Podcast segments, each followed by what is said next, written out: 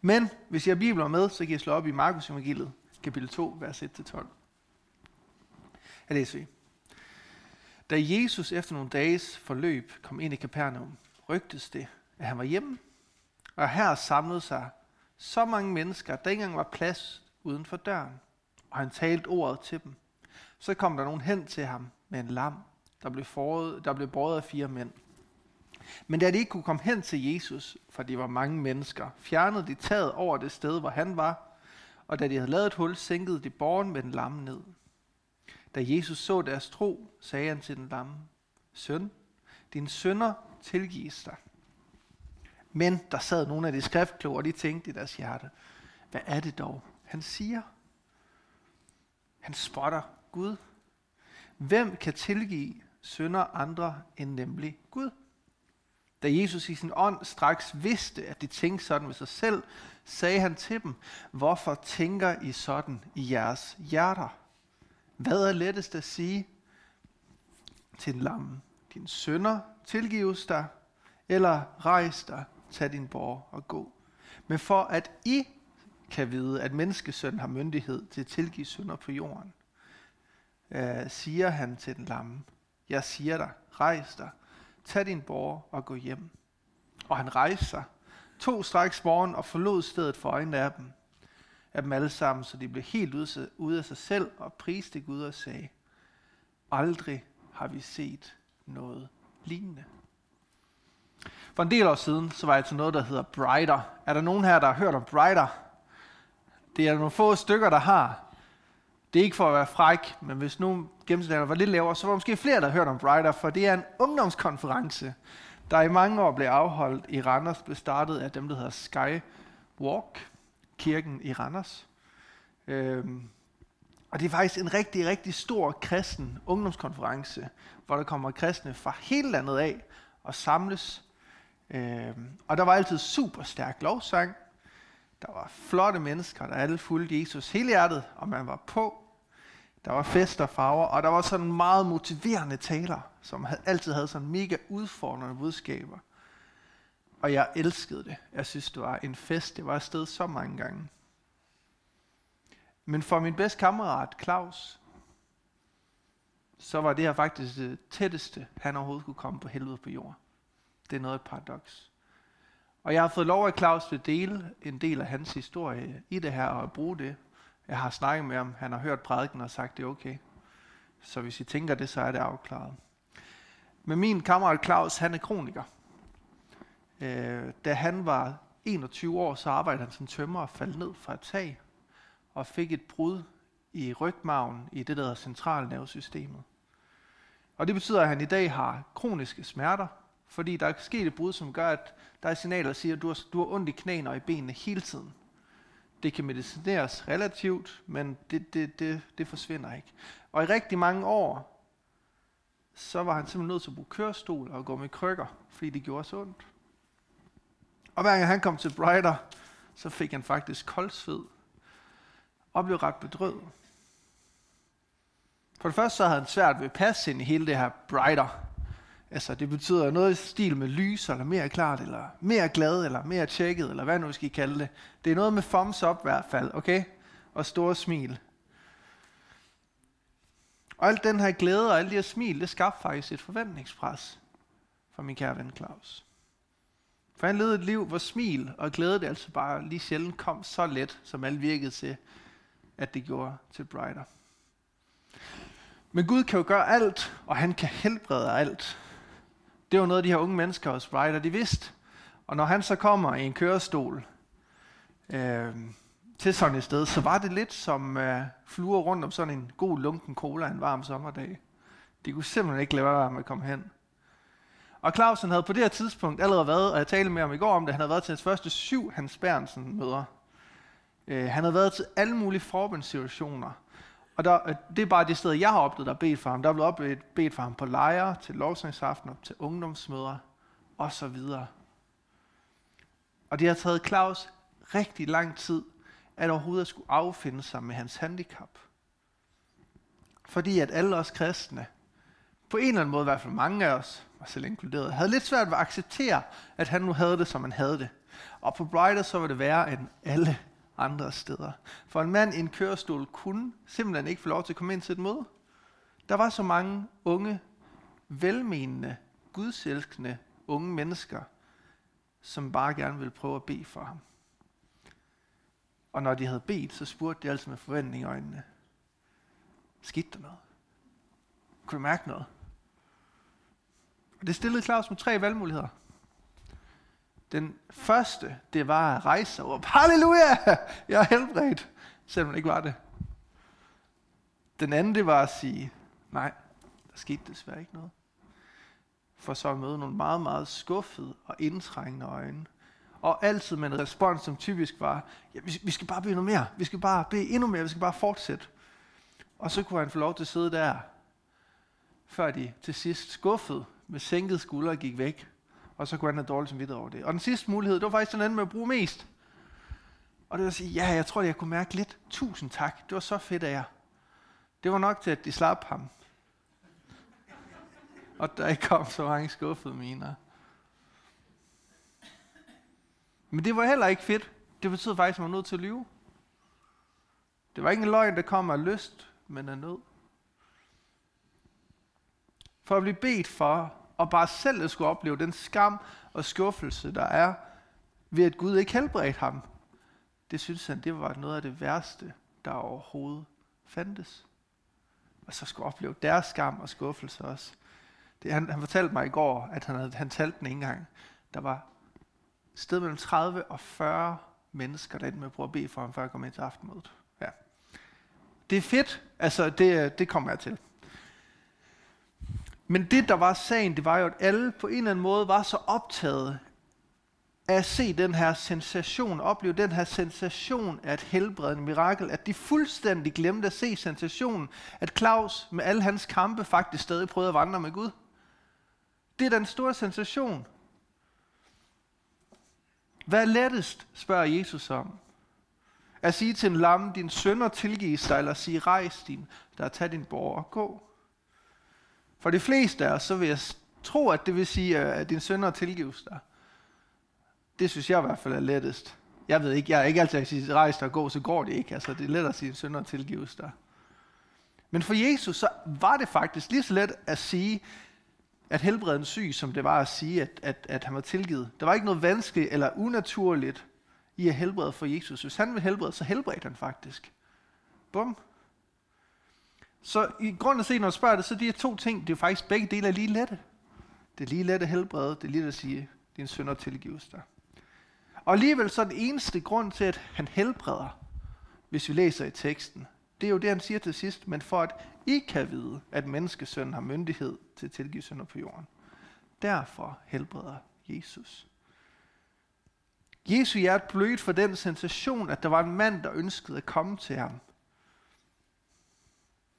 Jesu hjerte blødt for den her situation, som en mand havde stået i i rigtig, rigtig mange år. Ham, der blev sænket ned. Han havde stået i en situation af skam og ydmygelse og udelukkelse på grund af hans handicap.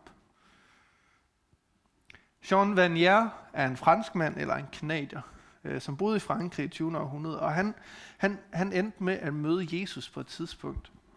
Og så startede han noget op, der hedder Arken på fransk. Øh, og det blev sådan en helt kaldsoplevelse for ham.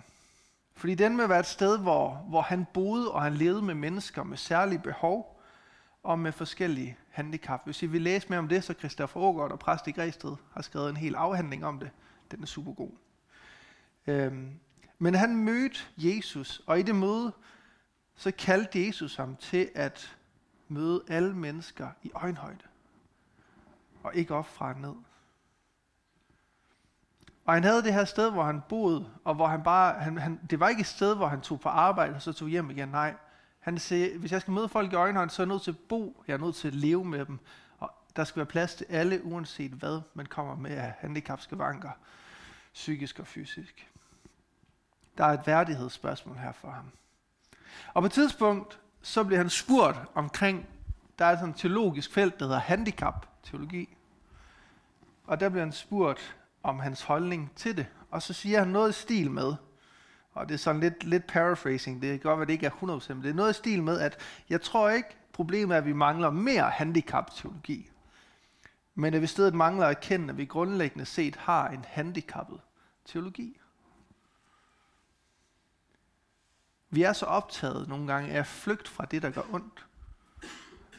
Og den her frygt for, ej, det her det er ondt, det her det, det er træls, det er svært, den får os til nogle gange, vi ønsker at prøve at fikse alt. Og vi har lyst til at gøre alting så godt hele tiden. I sådan en grad, at vi nogle gange måske også mister hjertet for at bare deltage og være sammen med dem, der lider. Den her mand, der blev firet ned til Jesus, han var udelukket fra fællesskab med Gud. På grund af hans handicap. For han måtte ikke komme i templet, hvis han var øh, lam, eller blind, eller havde noget som helst andet.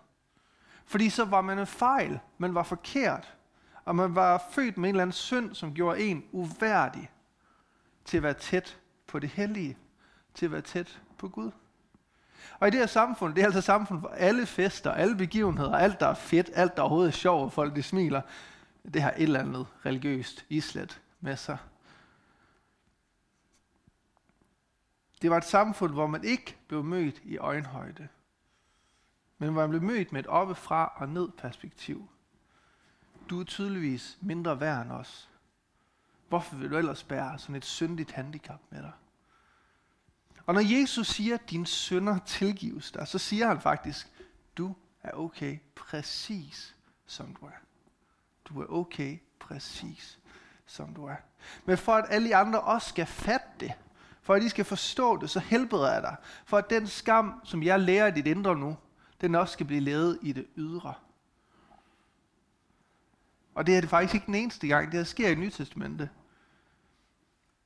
Hvis I har lyst, så kan man finde præcis det samme mønster i Matthæus 9, Lukas 7, Johannes 20.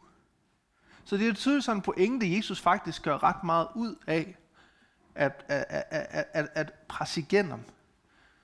Så kan man spørge, hvad så Bo? Skal vi ikke bede for de syge længere? Det du siger. Har du ikke læst en bibel? Er, er det ikke det, Jesus han også siger, vi skal? Og jo, selvfølgelig skal vi det. Det er da en stor del det, Jesus kalder os til. Vi skal gå til verdens ende, og vi skal se syge blive helbredte. Lad os bede for helbredelse og genoprettelse for alle, der ønsker. Men kun når det tager sit afsæt i en kærlighed til dem, vi beder for. Og ikke et eller andet egoistisk behov for at se en sensation. Eller for at kunne få en eller anden god historie med, som vi kan kalde for et vidnesbyrd. Jesus så altid det menneske, han helbredte. Og selvom det var folk uden fysiske skavanker, så helbredte han altid hjerter. Jeg elsker historien om samokvanske kvinde ved sygekostbrønd, hvordan Jesus helbreder hendes hjerte, eller tolleren Zacchaeus i træet, hvordan Jesus helbreder hans hjerte og tager hans skam. Dem Jesus helbredt blev aldrig til nogle objekter. Jesus sagde, gik så langt, der sagde, lad være med at sige det til nogen. Shh, lad være med at sige det til nogen. Hvor den mand, der blev helbredt, han løber vist bare ud og begynder at råbe det til alle sammen alligevel. Og hvem kan bevare ham? Men Jesu handlinger faldt, fandt altid sit udspring i hans personlige kærlighed til os mennesker. Om jeg så har profetisk gave, og kender alle hemmeligheder, og ejer al kundskab, og har al tro, så jeg kan flytte bjerge, men ikke har kærlighed, er jeg intet. Der er en god vis mand i mit råd, som har gået og mediteret over 1. Korinth 13 i lang tid nu, Ingolf. Det, det, det er ved at sætte sine spor i mig nu. Det er på en rigtig god måde. Tak for det, Ingolf. For det her, det er Jesu visitkort. Det er den bedste beskrivelse, der findes på, hvem Gud er, den Gud, vi tilbeder. En Gud, for hvem alting starter med kærlighed, fortsættes med kærlighed og afsluttes med kærlighed. Min kammerat Claus, han er faktisk begyndt at opleve noget genoprettelse, også fysisk, i det sidste år. For dem af jer, der er sygeplejersker, du ved om noget af det, så har man været på 100 mg morfin hver eneste dag. Ja tak, det er vildt. i 23 år. Han smed det lige her i sidste uge. Men ikke på én gang. Over 3 eller 4 måneder. Og før det havde han smidt to andre præparater, og nu mangler han kun to præparater, som er øh, smertecentret i hjernen, som ikke er smertedæmpende. Han har oplevet noget genoprettelse. Og han har fået lysten til sit liv tilbage. Og han er faktisk i gang med en masse spændende projekter på trods af hans førtidspension. Nej, på en gang så ville han være død. Altså, det er ikke, det, det er ikke den form for genoprettelse. Han, han har smidt over tid. Det er helt rigtigt, Susanne. Og det betyder også, at jeg, jeg selv er sikker på, at Gud aldrig er døv over for vores bønder. Jeg tror faktisk, at det Gud, han op, nej, at det Claus, han oplever nu, det er et bøndesvar for alle, der har bedt for ham. Jeg er ikke sikkert, at Claus han er helt enig med mig altid. Det, er, det diskuterer vi også meget lige om, om, hvem der er Jesus og Gud i det. Han er nok enig et godt stykke vejen. Men det, der var Claus' længsel, det var, at der var plads til ham. At folk ikke bare prøvede at fikse ham. Og det håber jeg også, at vi som kirke kan bære med os. En ansvarlighed og en kærlighed for det menneske, vi har foran os. For hvis nogen nogensinde siger nej tak til forbøn, og vi bliver skuffet, så er det på grund af vores behov for at se en sensation, og ikke på grund af deres sorg og deres smerter i deres gudsrelation. Og her har vi faktisk noget at fejre, som enhed. Lena har allerede nævnt det. Vi har fået bevilget penge til en elevatorlift. Jeg har aldrig troet, jeg skulle blive så glad for en elevatorlift i mit liv. Men helt praktisk og sådan helt teologisk, eller hvad man skal kalde det, så betyder det faktisk, at vi kan begynde at møde mennesker i øjenhøjde nu.